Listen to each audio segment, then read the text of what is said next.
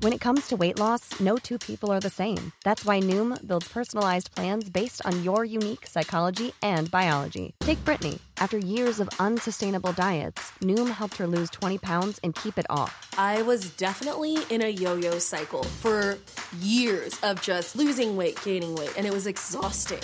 And Stephanie. She's a former D1 athlete who knew she couldn't outtrain her diet, and she lost 38 pounds. My relationship to food before Noom was never consistent. And Evan, he can't stand salads, but he still lost 50 pounds with Noom.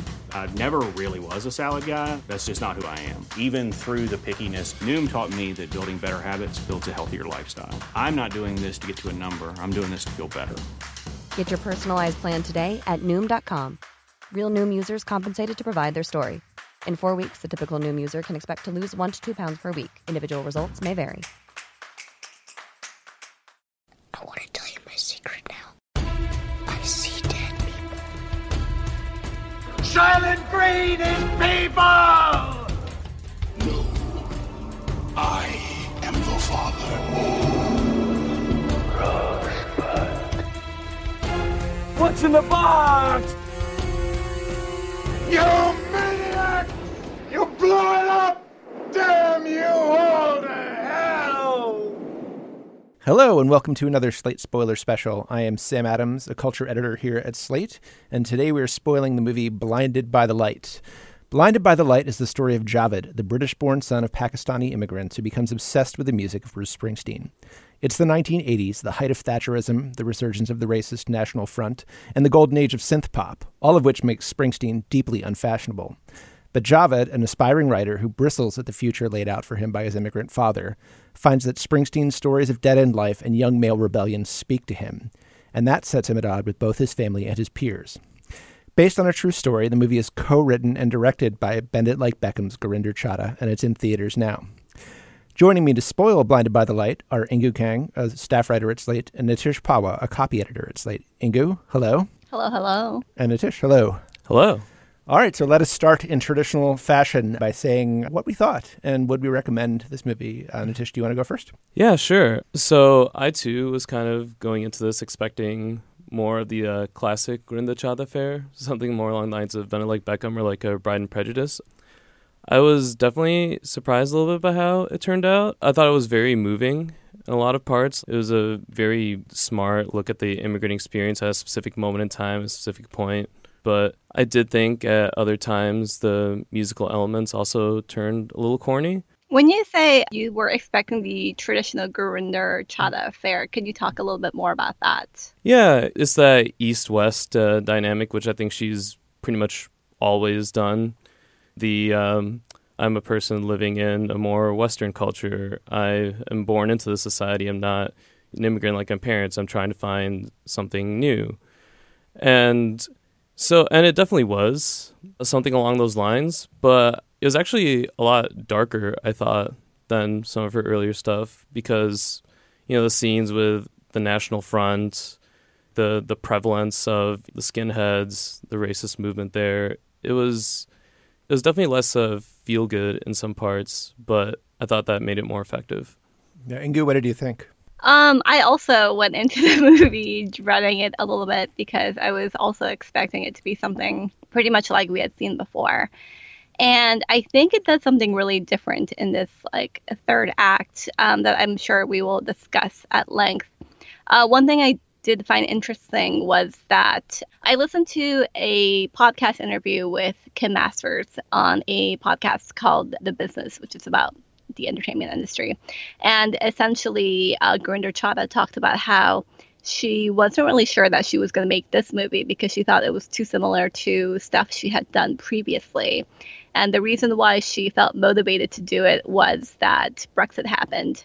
And after Brexit happened, she really felt compelled to sort of take a stand with a movie. And this seemed like a really good movie with which to do that. And I think that that element of the movie was interesting because it was, as Tish said, darker than everyone, than I think a lot of people were expecting.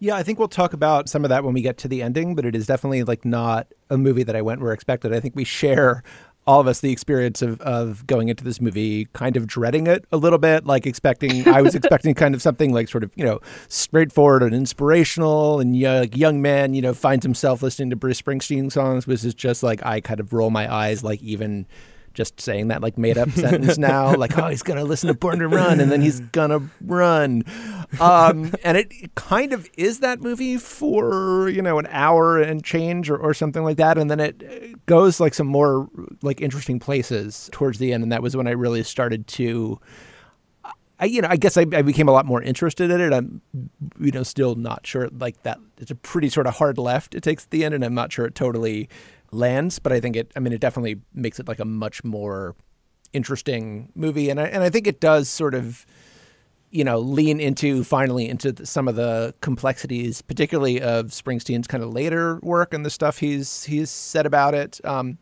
and the stuff he said about his earlier work more more recently which is a sort of good time to ask in a similar spirit kind of where you came into this like with regard to springsteen's music like as a fan as a doubter as someone who's just like gonna like explode if they hear thunder road one more time. Uh, where, where do you stand on bruce? Um, I am not a pop culture connoisseur, and so I was at the level of, oh, I didn't know this was a Springsteen song, um, and I'm sure it was like one of his like five most famous songs. I will say that so much of the movie captures like this like really aggressive 80s ugliness that I think a lot of people associate with things like hair rock, and so it was very interesting. I mean, it's sort of the point for all of this guitar angsty, like brooding white guy music to go along with the visuals that we saw on screen that we generally associate more with pop because it's implied that's sort of where British culture in this pocket of England has already moved on to. But I wish I could say like the music was more interesting to me. Um, I think, I mean, it's sort of just like it is what it is but I also always believed Javed's enthusiasm for the music. Yeah, um, Tish, what about you? Are you where do you stand on Bruce? I'm I'm a pretty thorough Springsteen fan, and I was not expecting like you know any deep cuts or any nerddom like that. And I was expecting to hear you know most of the songs that you usually hear, Born to Run, Hungry Heart, all that, which you did. But something I wondered, did you guys get the sense that this movie was kind of rockist? Because you know, there's that part where they're talking about, you know, this is a country of synths. You know, no one cares about Bruce anymore, even though Bruce still had like a very productive career around that time in the 80s, I'm pretty sure. I think Tunnel of Love was around that time. Yeah, I mean, I think it's a little, they may, I guess to use a Britishism, uh, over egg the pudding a little bit. But I mean, I, I think that, you know, if you're talking about like, small town kind of you know not particularly hip high school but desperately wanting to be hip mm-hmm. high school students in britain in, in the 80s like i think it, it's their I mean, there's one point where they have like the college radio station playing Tiffany, um, which or like Debbie Gibson, and I'm just like, ah, okay, like I mean, would even if the I feel like no college radio station would ever play anything like that, pop, yeah. like even in England. But I mean, I, I think the dominance of synth music like at the I mean there was definitely was a sense that like guitars were dead that they sort of belonged to you know punk and they had sort of moved past that and it was much more dominated by synth music at, at the time. And I mean and an interesting thing about the movie is that actually the movie is kind of like that too. I mean I think it's probably you know 20 minutes half an hour before we we hear a guitar and I mean you get a lot of cutting crew and you know men without hats and stuff like that. And the, the first song that's mentioned in it, but I don't think we hear. But there's an opening voiceover where Javed says his favorite song is "Baggy Trousers" by Madness. Um, which is like a you know sort of you know British you know ska song. So there, there's a lot more kind of you know new wave and and kind of new romantic stuff at the beginning, which I think does maybe sort of give a little bit of context for people who didn't live through that era in the first place. Um, and I agree with you, like it does really capture just the kind of like you know dinginess of the 80s i mean i like the fact that you know the the kids are i mean they're you know they're wearing sort of like you, know sort of like funky hats and like the you know blazers and they have their hair up in this kind of semi like you know flock of seagulls thing. But it's really it's like it's they're not doing it like very well. You know they don't look like they like somebody just watch a bunch of music videos and then like style them like that. These are sort of like you know crappy small town kids attempt at like mimicking like whatever they're seeing in the NME that week or or whatever. So that felt very like true to life to me. Mm-hmm. That part of it, it is sort of as someone who who lived through them and, and does not have a tremendous amount of fondness for the 1980s. As a result of that, it did resemble the 1980s that I remember, and I'm glad we are no longer living in. there is a scene where a lot of that synth adoration is personified by Matt, who is his sort of like childhood best friend that he is slowly becoming less and less good friends with. And there is a moment where Javed gives him crap for loving synth so much. And then toward the end of the movie, Javed sort of says something along the lines of like, "Oh, Bruce is really meaningful to me, but obviously this music is really meaningful to you too. So I'm sorry for being such an asshole about like how much better Bruce is than I don't know, Flock of Seagulls or whatever." which I thought was like a very good thing. It's sort of like a gesture instead of like a full turn on Javed's part, but I'm glad that the movie wasn't completely unaware of its own rockism. Right. I mean, it, it's sort of the, the scene that's set up there is Javed and his family. They are, I, they, I mean, they say the only Pakistani family, and I think from what we see, the only kind of non-white family in the, on their their street in in Luton, which is um, kind of an industrial town in England. I have, um, it's also the subject of a show, a David Cale show called We're Only Alive for a Short Amount of Time, which I saw few months ago at the Public Theater, and there's a whole song in there about like what a shithole Luton is. So um, I'm very like influenced by that in watching this movie. But yeah, his father is you know very sort of classically hardworking. He and his wife immigrated from Karachi and have set up life here. His father has been working in the the Vauxhall motor plant in Luton for 16 years. Has kind of you know built a life for them, but is a very kind of strict demand, sort of absolute obeisance from his his children. And um, for Javed's father, you know, his insistence that the proof that he's actually kind of liberal minded is he's not insisting that he grow up to be a doctor. He could also grow up to be a lawyer or a real estate agent or an, an engineer or something. You know, he has this choice of like five careers instead of one. But Javed, and this is Javed wants to be a writer. Um, the, the, he writes poems mostly. He keeps a diary. He's been attempting to write lyrics for his uh, friend Matt's uh, synth pop band but because Matt is has a girlfriend and Javed has apparently never had one, he's his attempts to write you know love songs for them come off pretty flat and uninformed. He mostly wants to write sort of you know political songs about how fascists are bad, which is not the kind of thing that Matt wants to be singing while like you know standing in front of a Roland or a Moog. So so Javed is surrounded by by synth pop and it's not really doing it for him although he doesn't really know what else he wants but he d- makes a discovery when he goes off to sixth form, which is kind of like the British equivalent of, of, sort of the last few years of high school. On his first day at school, Javed runs into Roops, who's a, a sixth student, also uh, kind of a, a, new face, and he is listening to something very intently in his Walkman, because this is again the 1980s, um, and does not know what it is. So Javed asks him, and Roops just says kind of cryptically, "The boss." Javed doesn't know what that means, and Roops only tells him, about the boss of us all." Um, but later on, they kind of you know, re-encounter each other in the lunchroom and Javed asks for an explanation. And that's when Roops kind of hands him two cassettes, one of Born in the USA and Darkness on the Edge of Town, and says to him to guard them with his life. So Javed takes them home and has kind of his big epiphany, the one that we've been, we know from the title of the movie is coming eventually, and just starts listening to the music and really finds that he's kind of swept away. It's Dancing in the Dark and then Promised Land, which is a song that comes back uh, several times in the movie and has uh, we kind of find more and more meaning in it. But he, you know, he starts kind of listening at his desk in his room, and the words from the songs are kind of appearing on screen behind him, and then he's like.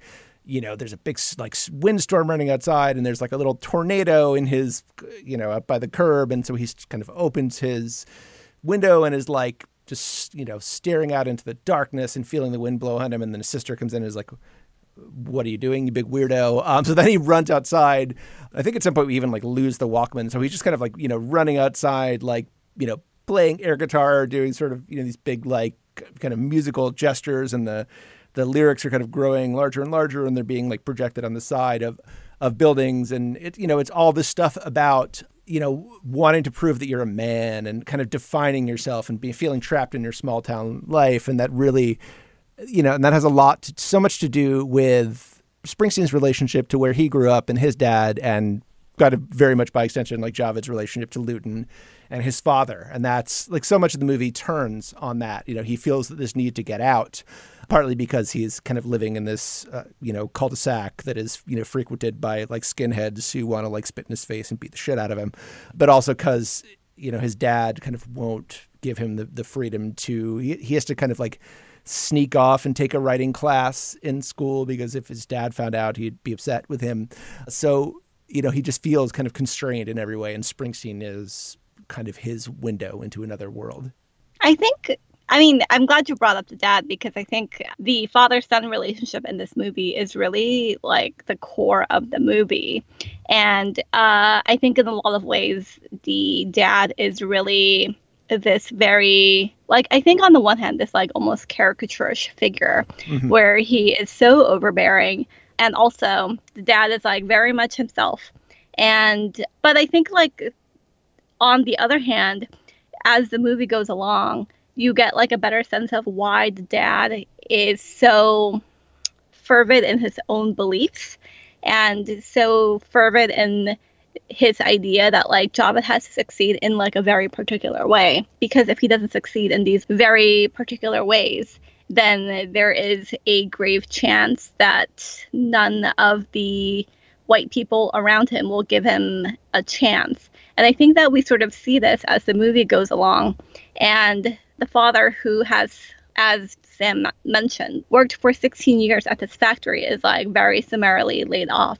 And it doesn't really matter what sort of sacrifices he's made for the company. It's just that he's like one more disposable source of labor, right? And so you do get the sense that the father is sort of preparing his son to succeed in because he doesn't think that like his son, son will be able to succeed in ways that like other people in British society will be able to succeed. Yeah, and there's kind of a recurring conversation between them, which feels timeless, but also particularly inflected by Brexit about whether or not Javed is, is British. You know, and his father says, You're not British, you'll never be British. Like, don't, you know, they'll never accept you. And so you you can sort of keep your head down and do your work and be successful like that way, but you're not really part of this country, and that is probably not a line that would have been prominent as prominently featured in the film if it had made you know like four or five years ago. Um, what did you think of the dad? Tish?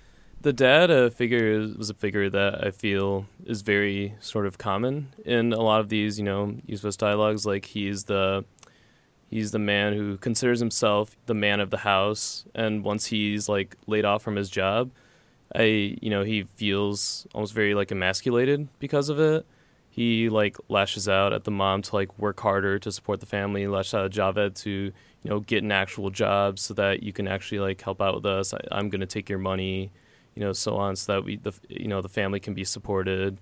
And there there are some touches in there. Obviously, this is a Pakistani family, not quite the same as my experience, but there were touches in here that I found like very relatable. Like um, at least with other Indian Pakistani dads I've known, where there's like that need for the money to go toward the daughter's wedding. Like that's such an important part of these uh, cultures that every single cent needs to be poured into this, and the family needs to selflessly work toward that because it needs to be a big occasion, it needs to be a very important thing.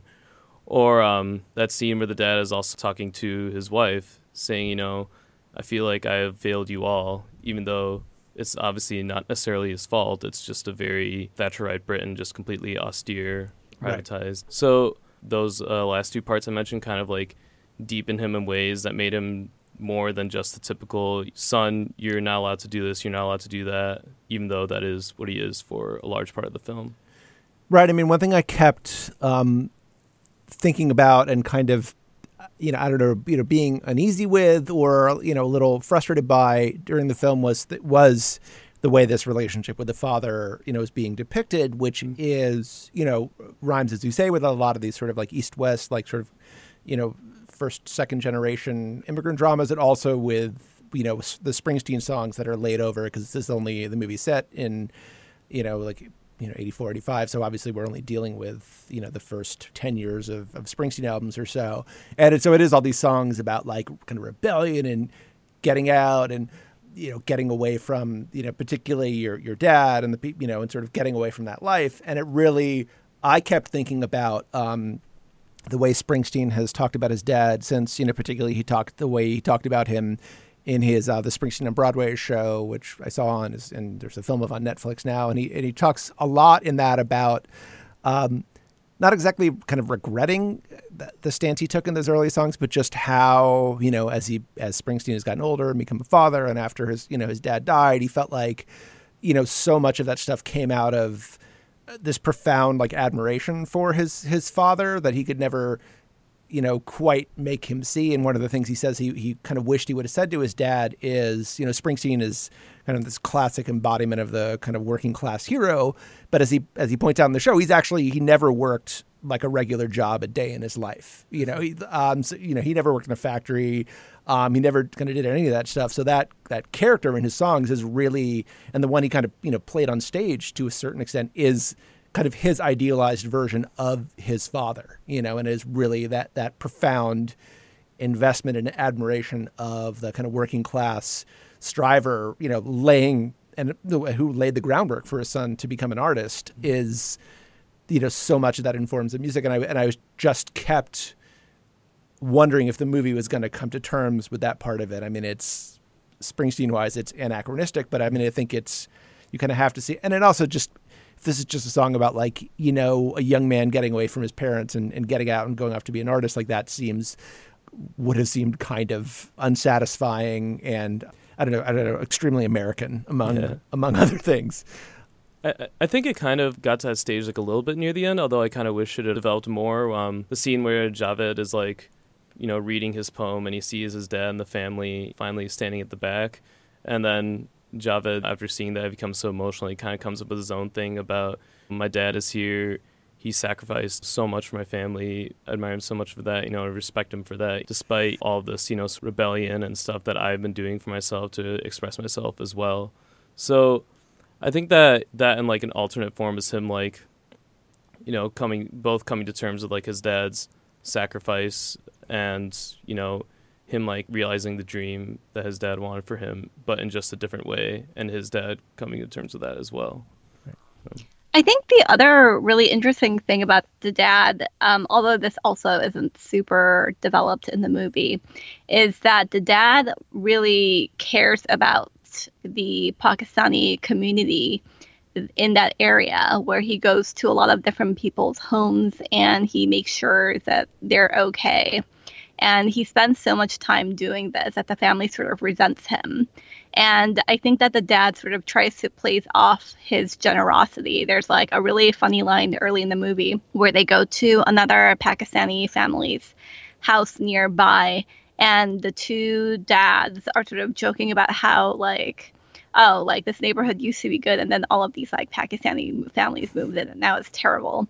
Um, which I think is like a very good joke in terms of sort of diverting audience expectations, but also it gives you like a sense of the fact that like the dad really wants to make sure that even though he's joking around about the influx of Pakistani families like in the area, he wants to make sure that they're taken care of. He wants to keep track of how the local mosque is doing, which happens to be under threat of is it bombing by local skinheads. And so at some point, Javed sort of asks him, like, why are you spending all of this time away from the family? And you're not even getting any money for it. And the dad gets really offended and says something like, why would you expect that I would take money for like doing what I'm supposed to be doing? And I thought that was also like another really good way of humanizing the dad. Yeah, I mean the movie is really it's and I think like you know Bend It Like Beckham certainly does this. I mean, it's you know it's very like kind of heavily you know tropey in places. I mean, and you know it is this is a movie where you know the on Javed's like you know first day at school he sits down and there's his English teacher uh, you know writing the words like why are you here on on the blackboard and then she starts you know talking about um their the curriculum for the this and they're going to you know sort of read stuff by you know universal voices like Shakespeare and Virginia Woolf, and it's like universal wink wink, you know. So it's definitely not shy about scenes like that, but then it does have a way. You know, this is a movie where there's a sequence where he and and Roops are kind of running around like singing "Born to Run" in this kind of borderline like you know musical theater sequence where they don't quite they're they're like kind of singing. You can sort of hear them but like this the real song is playing underneath them. And they get to the line tramps like us and he literally like points at a hobo on the street. You know and, and, and you're just like uh, and you're just like okay like that's that's the movie we're watching. Like is that tramps like him? See? Yeah. but but I think that that kind of cheeseball corniness is like that's also if like if you're gonna love Bruce Springsteen's music, like you have to embrace some of that as well. Like you know, it's a lot of it is like kind of ridiculous and over the top, and you know, a lot of it is kind of like musical theater for straight white guys. But I mean, it's like you just got to lean into that excess and, and over the topness of it and, and embrace that as well if you're to kind of get anything out of the songs. Yeah, that's why I found the song choice here so interesting as well, because it really is just like some of Springsteen's biggest, like most bombastic songs. Like you know, it's not Nebraska or Right. Tunnel of Love and stuff. You know, it's it's all like Born to Run, like you say. You know, it's it's Hungry Heart, This Promised Land. It's it's literally everything that's just like the biggest vision of Springsteenism, as it were, that it can be. Right. You know?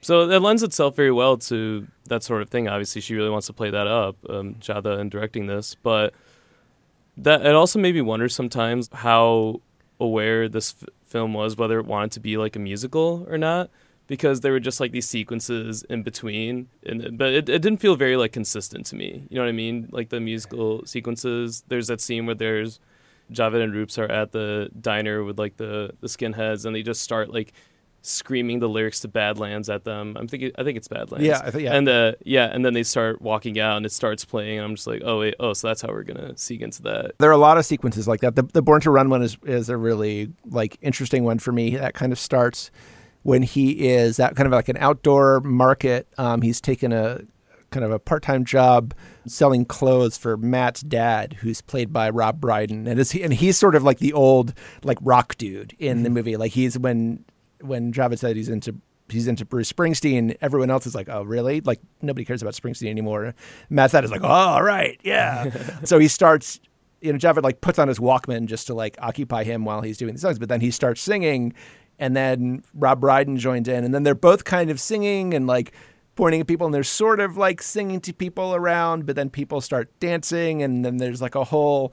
Um, there, then the kids are like kind of running through the streets, and there's like a whole like kind of street crew, like kind of break dancing in time to the song, and it, that it, it's you know that it becomes like more of sort of a full musical sequence. But that was like the moment when Rob Brydon joined in and started singing with him, like that for me was like one of the most moving moments in the movie, just because it's it's just about like I it's so I mean again like so corny, but just like kind of the power of, of music, like the you know when Roop's like hands in the tapes and is like guard these with your life, like it's mm-hmm. such a it's so over the top, but I so clearly remember like being a, a teenager and being so invested in not just like music, but in the you know what at the time were these very like limited objects, you know, that it's like you possessed the tape of this music so you could listen to it. And if someone else wanted to listen to it, they had to like, you know, borrow the tape or copy it or something. And, and just the kind of like specialness of just having access to it. It's so easy to like take for granted.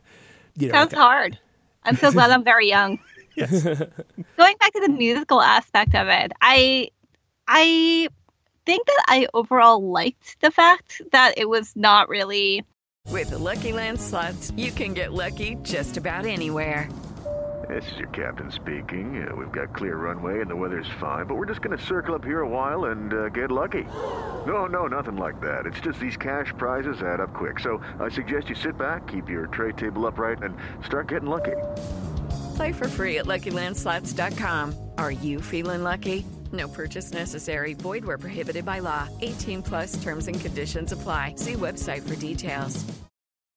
it was very much not a jukebox musical, right? Like you don't really have the characters singing the songs on their own. You hear Bruce a lot more than you hear anybody else. And I like that there were sort of these like gestures toward a musical without actually going full musical. And I think that as a person who is not particularly invested in Springsteen's music, if the movie had slowed down in order to like make space for like a whole three minute rendition or something. I think on the one hand, it would have slowed down the movie considerably, and it's already like a pretty long ish movie. And I think number two, if you sort of had like that polished, bobbly aspect of a musical, I don't think it would have really worked with sort of this gritty, shitty small town where everyone kind of sucks. Right. Um, those two things would not have melded together. And so I sort of like that it was sort of this willfully half assed musical. Right. I mean, there, there's one point. I think it's the first time, like the first time Javed's listening to "Dancing in the Dark." Like he just he starts listening to the song and then he presses stop and fast forwards. Just it's just like they can condense the song like a little bit. But it's like who stops a song like they're supposedly having this transcendent experience to like the first time they're listening to it and like fast forward is like oh maybe there's a better line 10 seconds forward. It's, just, it's just so something that is like so bizarre and i think it's just there to like condense the number a little bit so that it's not like wall to wall music for for 45 minutes and i think maybe, and there's 19 bruce springsteen songs here so yeah there's this only is like, like wall to wall bruce yeah, I think is like Born to Run the only one you hear all the way through. Like there's only like one or two that you actually get all of, and then a lot of the others it's just like you know a couple lines or a couple minutes.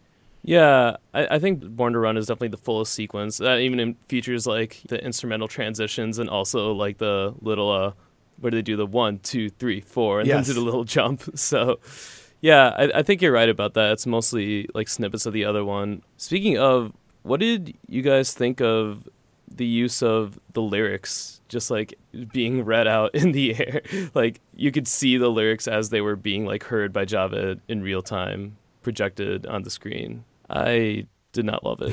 it, was, it was very. It was. I I, thought gonna- it was very corny. Uh, that was my least favorite aspect of the movie. Like, it's already such a worshipful movie, and the sort of like scriptural treatment that the movie gave Bruce Springsteen's lyrics by putting his words up on the screen and just having like the lead actor like close his eyes and just feel them. it was just like one smidge too far.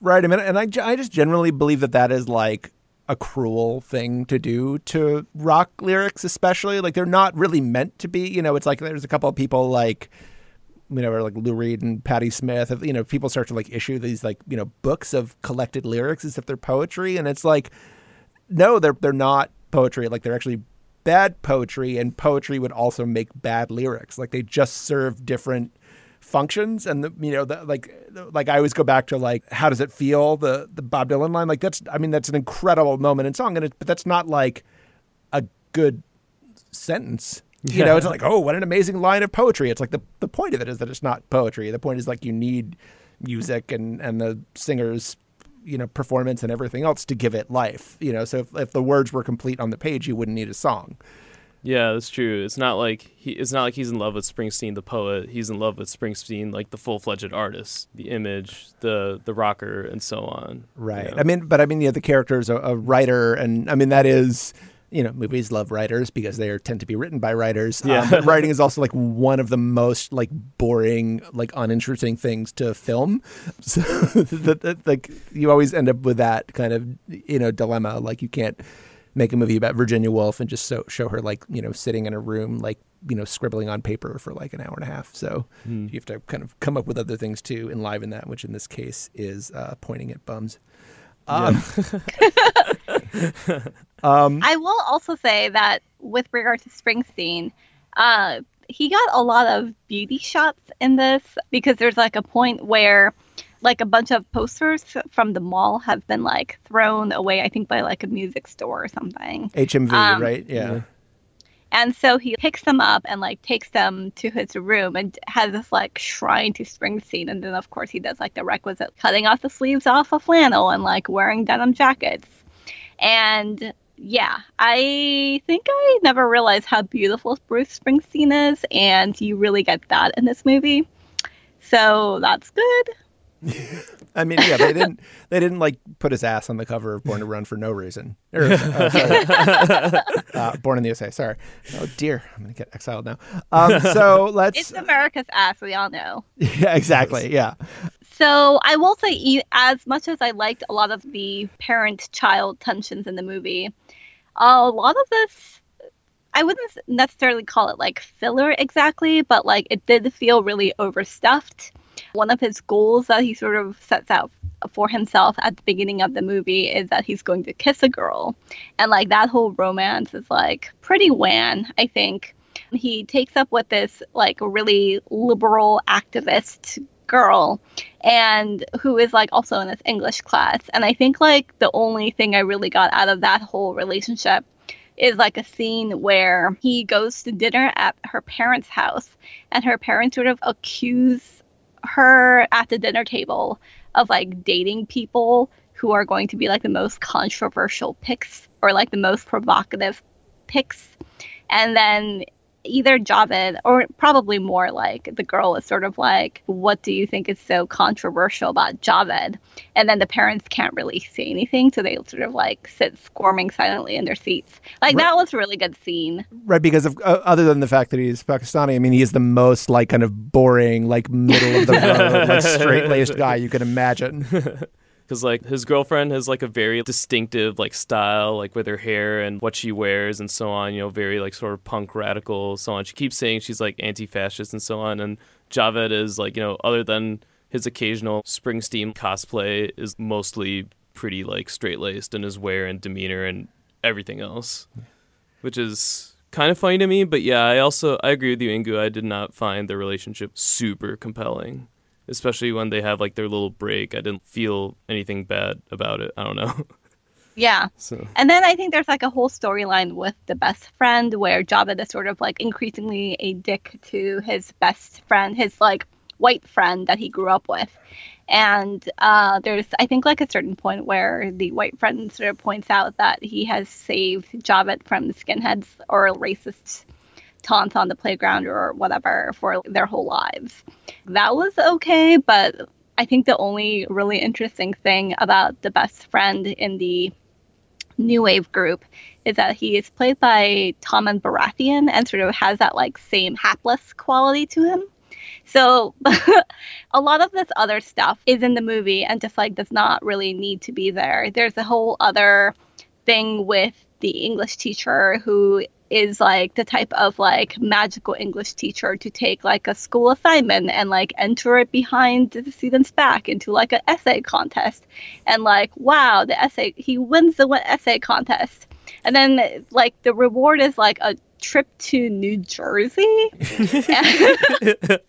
and so like Javed and Roops go on a Springfield pilgrimage essentially to like Bruce's childhood home and like a bar that like Bruce went to one time. And a lot of the stuff doesn't really need to be there. It's like very cute and it also feels very indistinct. I mean, there's this stuff. There's this stuff about their like neighbor too, who's this kind of elderly white man who we see. There's a bunch of sort of significant shots of him staring, you know, at at Javed, and, and, it's, and, it's, sort of like, is he like, is he another racist? Like, is he resent that these people have moved in next door? And then and then there's this scene where you find that no, actually, he fought in World War II and he thinks fascists are bad. Mm-hmm. Um, so he, and he's he like agrees. very supportive of Javed's like career and writing ambitions. His anti-national like, front. Yeah, lyrics, yeah. like exactly. I think of all of the various subplots, the one I like the most is this like very tiny one where Javed has this occasionally uneasy relationship with his sister. Um, he has, I think, two sisters in this one who is getting married, who is older, and then one, I think, who is younger, who is sort of the one who is like, You're crazy. Um, and essentially, he ends up owing her a favor. They go to something that I've never heard of called a daytimer, which is basically like a daytime club where both of them skip school and they go out dancing and he sees his sister in like a completely brand new light because she is just like uh, dressed like does, does he call her like what does he say like you look like the pakistani madonna or something like that like she's got oh, the, yeah, she's got, like yeah. the sequin top and the kind of you know teased up hair and whatever and I, I did find it interesting that that uh, nightclub sequence was the one sequence where they were playing like any sort of like Bhangra style music or anything Right. like that. It was like the one time where like the music of where he come from is like kind of represented. So it, it was kind of nice that they let that also have its moment in you know a movie that's otherwise so saturated with Bruce. Right. I mean, I think you hear it like in his the cassette deck in his dad's car, like for like three seconds. And I, I had to look in the credits to find this, but they did get A.R. Rahman, who's like the most famous Bollywood composer, to, to do a new song Mhm. for the film. But I think you have to like wait till the end credits after the Bruce song has finished playing to hear that. Um, so that feels like a little little more gestural than sort of actually woven into the fabric of it. Yeah. But it, it's nice, you know. He's got he's on the soundtrack. I'm sure he's gonna get a cut.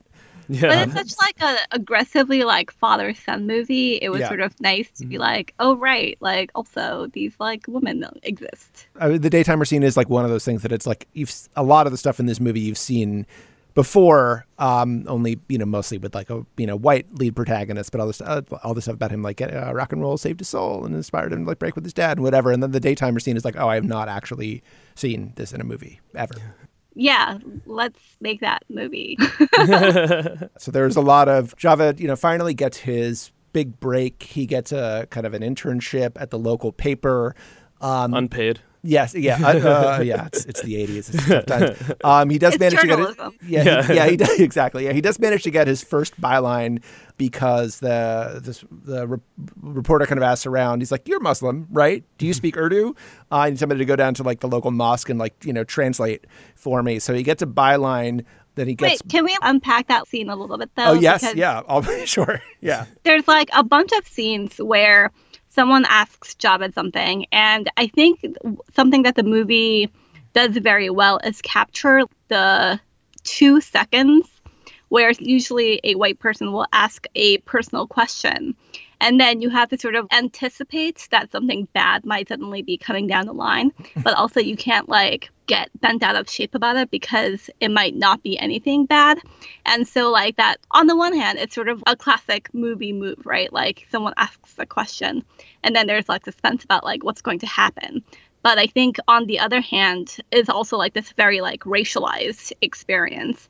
Someone asking you like, "Are you Muslim?" and then like in like those three beats, wondering what is going to come next. And I think it captures that really well. And I think the other thing that very tiny scene captures really well is this idea that, hey, maybe there should be more diversity within newsrooms because then you can get more news than you might otherwise. Right, right. Absolutely. So yeah, so then he, but then so he actually gets a byline. He does get paid for that one article. He gets forty pounds from it, which is just enough to buy tickets to Springsteen at Wembley Stadium, which is a gig that is about to go on sale. Unfortunately, the tickets are on go are going on sale precisely at the moment of his sister's wedding. Who would thought? so while his family is is driving to the wedding, he sort of sneaks away, and I guess no one notices that he's not in the car to go buy these Springsteen tickets. And while he is doing that, his the motorcade that's uh, headed to the community center for the marriage runs smack into a National Front march and a counter protest um, that has been moved to that day. And his father and his uncle are pulled from the car and uh, beaten, um, not you know seriously injured, but they're you know kind of bloodied up. There's a kind of small riot breaks out, and Javed then pulls up to see that this has already happened, and he missed the whole thing. So he you know kind of like he wasn't there to protect his father from this. And that sort of sets up the end of the movie where he is you know again this very kind of classically tropey scene where he is like set up to he's won his contest. He has gone to america. He's come back. Now's his moment to get up on stage in front of the school and read his story about you know, an American dream in Luton. um, and then he gets up there, and when, when you describe what happens next. Yeah. Yeah, he's going up there, he's reading his poem that has been selected for this occasion. And then all of a sudden his his father, with whom he's had a very bad break with because of his career ambitions and partly due to that incident, shows up with the rest of his family in the back and he gets very emotional while seeing this and while in the midst of reading his poem, he initially tries to back away, but then is pr- prodded to keep continuing. And so then he kind of comes up with something on the fly about, you know, this is, uh, you know, he talks about his family, you know, how much he loves and owes them. And just, uh, I'm, I'm, I'm try, trying to, it was, it was mostly centered on his family, if I remember correctly. And then, but it is it's also about like his friend Matt and how he's sort of like forsaken like his he like found this new exciting thing but he kind of has left his old friends Yeah, like in pursuit of like what he loved, in pursuit of Springsteen, in pursuit of his career, then he ended up like leaving behind a lot of things he loved and he's trying to like find that again, circle back to that again. And it's very it's very sweet and moving and his dad and him eventually reconcile and his dad's like, "Oh, you know, I love Springsteen. You know, he talks about hard work and stuff. Is he actually Pakistani?" Yeah. yeah. But I Uh, think a lot of this sort of impromptu essay that he makes up on the spot is about how his previous essay was wrong because a lot of it was about like how much he didn't like Luton, how much he sort of resented his family and like where he grew up. And then he sort of realizes, or he says, like in this essay, that he doesn't really believe in it anymore because what he's realized between writing that essay at the beginning of the movie and like now is that he relates to so much of like what Bruce has to say, but also it doesn't apply 100% to him. Um, uh, and a lot of it is about like how he wouldn't really, I guess, re. I don't know if like Bruce rejected his family, but like there's a lot of stuff in there about like how uh, this sort of idea of lone wolfism, which is like, you know, basically like American individualism, right? Doesn't like apply as much to him. And so there's this idea that you can look at like what you admire from a larger culture, or in this case, from like a different culture, and then just sort of get like out of it what you want or what you need. And then have those elements only apply to your own life. And so instead of sort of this like process of like duplication, um, it's a process of adaptation, right? Like I think that's sort of like what makes the end of the movie so powerful, at least for me, which is that he doesn't need to sort of be like a copy of Springsteen. He can be like his own thing. Right, and I think part of it is also, I mean, if I'm remembering this right, I think it's when he goes, he's sitting in the Stone Pony and they're playing like a live, and they have like a live Springsteen, you know, concert video like playing up there, and he ta- and there's this kind of intro to a song where he talks about writing it for his, you know, sister and his and his brother-in-law, and going through, you know, hard times, and that the song is kind of really and, and dedicating it to them, and it's sort of like, oh, actually, the individualism like represented in the songs is like not all there is to them or all that inspires them. Like he's writing about characters and a, and a certain thing, but it, I mean, this is also like like my hometown isn't a song that's like in the movie, but I think it's sort of that because it would kind of blow the reveal at the end if it's like, oh, he also wrote like kind of melancholy songs about like going home and realizing that you know he like he needed to get out, but he also like misses it and informed who he is because that's sort of where the movie ends up. But yeah, but I think that that like hybrid kind of conclusion that it comes down to, like it just makes the movie so much more interesting and smarter. Yeah. Yeah, absolutely. Yeah, and I don't know if you know maybe doing that as sort of like a you know last act twist. It's like it had had an impact on me, but I you know maybe the movie would have been more interesting had it sort of been like folded in later rather than just being the you know sort of like 180 that it pulls at the end. Um, and I'm glad it did it at least. Yeah, I think the way that the movie is structured is that Javed breaks away from his family, decides he's going to pursue his own interests, like a girlfriend. And then it supposedly makes him go too far. And there is a moment where he sort of is a dick to his dad, where he sort of tells his dad something i don't know it's like why don't you get a job or like why don't you stop like wasting your time and like or something along those lines where he goes too far while talking to his dad and like the whole theater sort of did that like very predictable thing of like oh he said it um, but i think the movie could have made him just like a tad more unlikable and it, it did seem a little cautious on that end. And if it had sort of made him feel maybe like more like a teenager, really, just like more callow, it probably would have been better. But even still, I really enjoyed this movie. Are you going to listen to more Springsteen now? Never. All right. On that note, please subscribe to the Slate Spoiler Special podcast feed. And if you like the show, please rate and review it in the Apple Podcast Store or wherever you got your podcasts. If you have suggestions for movies or TV shows we should spoil, or if you have any other feedback you'd like to share, please send it to spoilers at slate.com. Our producer is Daniel Hewitt, and our engineer is Asha Saluja. Thank you for listening. With the Lucky Land slots, you can get lucky just about anywhere. This is your captain speaking. Uh, we've got clear runway and the weather's fine, but we're just going to circle up here a while and uh, get lucky. No, no, nothing like that. It's just these cash prizes add up quick. So I suggest you sit back, keep your tray table upright, and start getting lucky. Play for free at LuckyLandSlots.com. Are you feeling lucky? No purchase necessary. Void where prohibited by law. 18 plus terms and conditions apply. See website for details.